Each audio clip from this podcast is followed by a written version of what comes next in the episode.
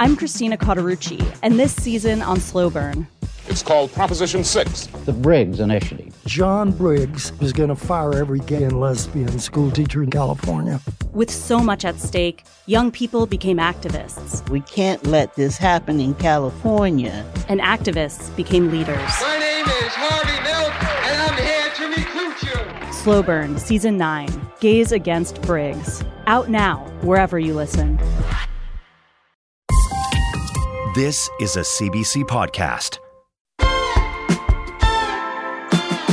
I'm Tom Power. You're listening to Q. The artist Talk has been hailed as one of the most exciting new voices in Canadian music, and for very good reason. Take a listen to this. Before my time runs out, what if I That is Talk with Run Away to Mars. Talk grew up in Ottawa before leaving to take a crack at making music in Toronto. But as you'll hear in a minute, it was actually coming home that spurred his biggest hit to date and launched his career. That's taken him to performing on late night shows, amassed millions of streams, opening for Shania Twain on a tour right now. He just released his debut album. It's called Lord of the Flies and Birds and Bees. I was off, so he sat down and talked to Talia Schlanger, our guest host, the day after he opened up for Shania for the first time. Welcome to Q. Thank you. Thank You're you for welcome. me. Yeah, you've had a lot of moments. It's been a wild ride the last couple of years. Yeah. Last night, you opened for Shania Twain. Let's start there. Yeah, it was an awesome show. That Yeah? was fun. That was my first arena gig. Oh, First boy. time, first time playing in an arena. Were you nervous? No, I don't think so. No, Okay. I feel like you get like butterflies walking up the stairs to the stage, Mhm. but it it just felt like uh, anytime you're an opener, I feel like you just want to go and win people over and and just have fun. And when you're having fun on stage, people can see that, and so I think that was just the ultimate goal. Let's go and have fun, and that's what we did. We had a great time. Good. So opening for Shania though is a I would think a big deal because you grew up kind of into her music. Yes, it was the first album I ever bought. I still have it with me. Which one? Um, Up. Okay. Shania Twain. Oh, wow. And I had it on stage last night with me, the original album. Aw. I hope she signs it. I hope I get to, meet her in the next few days. Tell me about your singing when you were a kid. Did you start singing really early on? I think I, I think I always kind of was musical and would sing. I, I my grandma tells the story better, but she said that like at one point she had heard me singing along to the Shania Twain record in another room, but like no one really picked up on it or something like that. It was like, oh, he's singing so well, we can't really tell that, you know, he's singing along to it. They Mm. thought it was just the record. Oh wow. So at what point did you give yourself a chance to to sing for real? I think high school, I had a teacher named Miss Britton, um, my grade 10 English teacher, and she ran the Glee Club, Mhm. which also looking back, nec- not necessarily like the coolest thing you would think, but I was super into it. And she encouraged me to sing. She had heard me sing something like Coldplay or something. I sang The Scientist in class. She had a little piano in class, and I would mess around on it um, before before uh, before class started. And she encouraged me to sing, and she said, "You have a great voice. Why are you not singing?"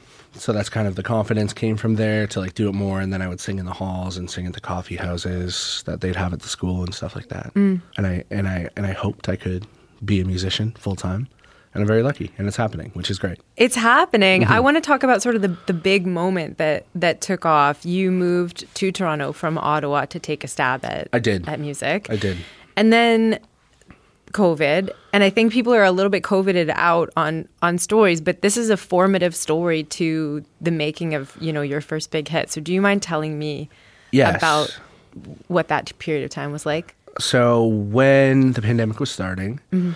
I was working on music, and I was I was kind of doing it full time. I was working like odd shifts, like as an engineer, um, or I, I think I worked at a grocery store, and then all my other time was spent writing and working with other people. When when when the pandemic was kind of coming and people knew the city was going to shut down or whatever, I kind of panicked and was like, okay, I'm going to go back with mom and dad, and I didn't want to worry about big cities or anything. And during COVID, it gave me an opportunity to um, constantly be writing at all times. So it was kind of a blessing for me in that sense that all I had to do and all I wanted to do was write. The witching hour was always my most um, my most uh, successful time with writing, and and that's what happened with Mars. It was three in the morning. I woke up, um, grabbed my guitar, and just kind of played what I heard, and it was the chorus for "Run Away to Mars." So it just it was like a stream of consciousness. It was just like all came out, And it was probably 20, 20 or 30 minutes that, that it was all done. That's unbelievable. It was it was crazy, yeah. I want to play play the song and then talk more about Sure. that. What happened? Before my time runs out, what if I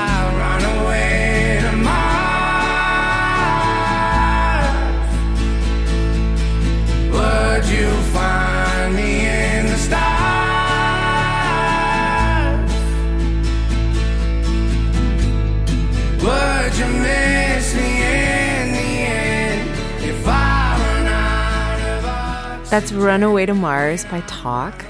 I hear the like the feeling of loneliness and isolation. Yeah, it's almost got like this edge of hopefulness too. Mm-hmm. Listening back to it, I mean, I do kind of play it every night, but it's it's nice. I don't really listen to the recording that much, but it's got kind of got this edge of like loneliness, but it's also like hopeful, and it doesn't it's it doesn't sound like a a sad song.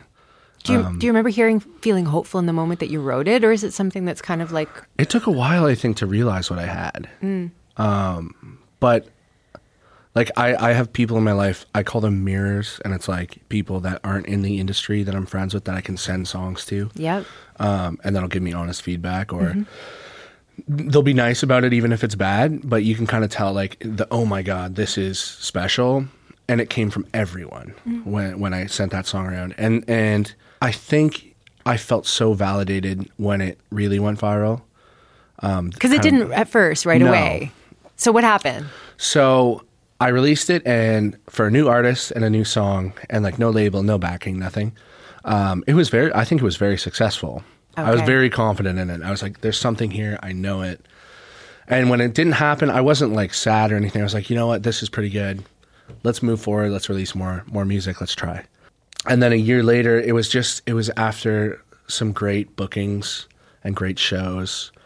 Um, I played a festival in Quebec City called FEQ for a lot of people. I went from playing for 400 people to playing for like 60,000 um, in a week or something. Wow. And it was maybe our sixth show ever. There's some videos from that and, and social media and TikTok and, and Instagram and all that that, that really took off with the song. And it took about three months after that. Last week of August, first week of September is when it went really viral in 2022. And I don't know exactly what caused it, but the snowball just got big enough that just everyone was hearing this song. And you were saying a moment ago that you felt validated when it went viral in that way. Yeah, because it was like I wasn't wrong about this song. I Mm-hmm. was right. This is a good song, and I think you can really tell a song's a great song when it's just vocals and accompaniment. They call it the campfire test, right? Like if you Yes. play it around a campfire and it's still a good song if you It's strip away all the production. good, yeah. Yeah. The song went crazy. It went to number one on radio in the US. You performed on the Late Late Show with James Corden. I did. Mm-hmm. Millions of streams. You told our producer that you weren't prepared for the pressure that came along with that. And I'm wondering if you could say a little bit more about about that side of things. Yeah, well, when it went when it went viral, it went really viral really fast, and um, it went from um, like people caring and watching the project, like label wise and, and agent, everything like that, like watching from the development stage, and then it went to okay, everybody wants a piece of you, a piece of this project, a piece of it. It just came with a lot. There's a lot of pressure. It was like I had been given this massive golden egg and I didn't want it to crack. I did not want to destroy. Like I had given, been given this opportunity and it was like the only thing I could think is like don't mess it up. Oh. You know, cuz it's like I you wait I waited a decade for this to come along Yeah. and now it's finally here. People care what I have to say. Don't say the wrong thing. Like over overthinking everything. Um, I also didn't do myself maybe any favors with how like I every time there's an opportunity I jumped at it. I didn't like give myself any time. That's if I could go back and redo it, I would give myself a little more room to breathe. I think and just like not be tur- like on all the time. How would you do that though? Because when things happen and you've been waiting for them to happen I for a long it's, time. it's tough. It's it's but I think if I could like float down as an angel to to pass talk and just be like you need to just take a day to do nothing. I know it sounds crazy, but it's really going to help Mm. and hope that I trust myself enough to do it. That's that's really the only way is you just have to like everything goes away. It can wait till tomorrow. Just breathe. Like of course work and work really hard and do everything you need to do, but you have to give yourself space to feel and think, and I don't I don't think I did at all. And then and then I and then you have like the and then you have like the everything comes at once, all your emotions flood out, and then you have like a little cry fest, and then and then you feel better, and then you get hugs from your friends, and then it, it, it happened a few times, um, and you let the emotions out. But if you if I could have given myself a little more space, it would have I think it would have been better for me emotionally, and just as successful. Well, it's good that you know that now because Mhm. you're just at the beginning. Yeah, I try and do it. Definitely now I'm better at at processing things and taking things a little slower and not getting. I get emotional, excited about things Yeah. often, um, and I'll jump at like I try and give myself more time to make decisions. Wow, that's really hard. It's, It's really tough. hard to do. It's tough. right? Yeah. And entertainment, and you're made to feel like you're Mhm. lucky for everything that you have. So you just should say thank you and take every Yeah, every, chance. opportunity. Yeah. I'm Tom Power. You're listening to Q. Coming up, more with the pop artist talk after this.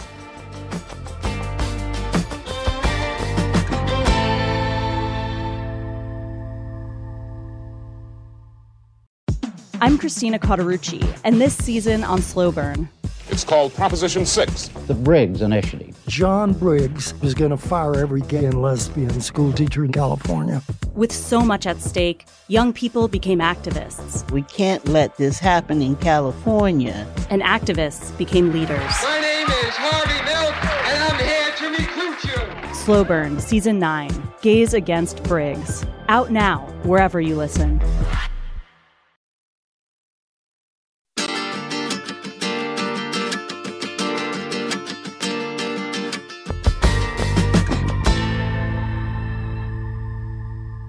I want to play uh, another track from your debut album. Have a listen to this.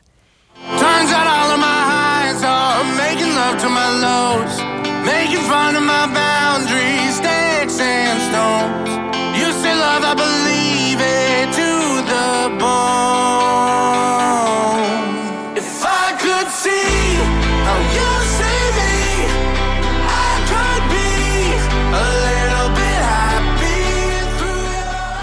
That's a little bit happy from Talk's debut album.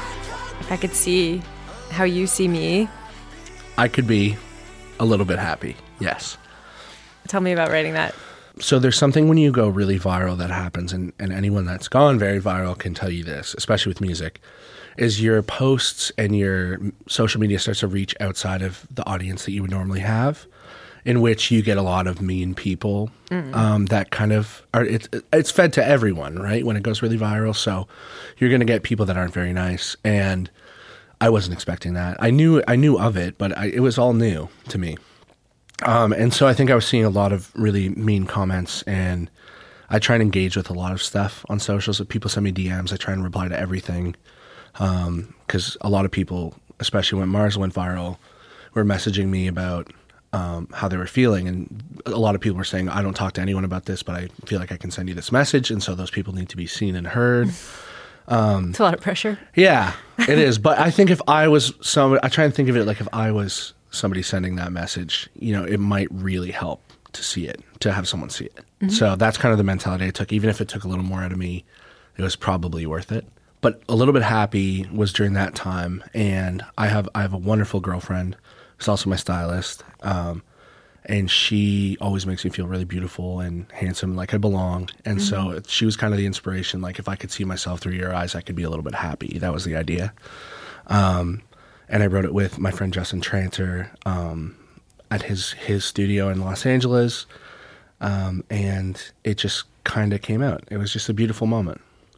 What you just said about her making you feel beautiful and handsome and all those things, are you does that imply that you didn't feel that way at a certain time? I think I think I have days where I don't feel amazing. I think a lot of people do. Yeah, I think all of I us think do. I think it's just a normal thing. Yeah. Um, but especially on social media, it can get amplified, and you can people can point out a lot of things about you that you definitely might not like about yourself. Um, and so it's it was really important to have someone to tell me that that's not true and that I'm loved and all that kind of stuff. There's a lot of discovering self love uh, on the album. Yes. Where does that come from in you, the, the desire to share that? I think I spent a long time pretending to be someone I wasn't, maybe, or trying to fit in too much, or trying to. I just cared too much what people thought for a long time, and I'm much too lazy to continue that. I think I'm I'm too lazy to pretend I'm someone someone I'm not. Um, it's much easier to be yourself, and so that that was the kind of realization I made over the past four or five years. Like I love sparkles and dressing up in bright colors and and singing and doing all this stuff and, and like Broadway stuff and, and I love Meat Loaf and I love like like the singer, not the food. The food's kind of I wouldn't pick, I wouldn't pick it, but the singer's great. Um, and so I I just wanted the album to kind of speak to people and let them know that it's cool to be you. It's cool to not be okay sometimes. It was a love letter to my past self, really. That's kind of what it was. Is me taking my past self on a journey of the last five years, like starting starting one place and then ending. Like the last song on the album is called "Set on Me," and it's like I won't give up. I won't let the sun set on me. I won't. That's kind of the whole idea. Congratulations on making your debut full length album. Thank you. And on everything that's yet to come for you. Thank you so much. You're welcome. Thanks for being here. Thanks for having me. Pleasure. In my head with supermodels, 4 a.m. in empty bottles, hands are stained with old regrets. I'll cut the seams to sew the dress. It's hard to stop. That is Talk and Set on Me. Before that, guest host Talia Schlanger's conversation with Talk. His debut album is called Lord of the Flies and Birds and Bees. It's out everywhere now. He's also heading out on tour. For more information, go to imtalkmusic.com. All right, that's it for this episode of Q. The other episode uh, we have up today is, I feel like I, I, want I want this guy to be able to just drop by whenever he wants. Rick Mercer for being one of the most like legendary Canadian comedians, and one of the most recognizable Canadian comedians, is always so prepared when he comes in to talk on our show. He has great stories, has a great way of, of, of telling stories, and he just he's a pro. He delivers. However, in our conversation, today. We talk about his new book, uh, The Road Years. He gets a little wistful, and I've known this guy a long time. You rarely get him uh, get him wistful. He was a little wistful about his time having to leave the Mercer Report, his deciding to leave the Mercer Report, and, and looking looking back on it. So if you like Canadian comedy, my God, you're going to love this conversation with Rick Mercer. Go check that out wherever you got this podcast. We'll see you soon. Later on.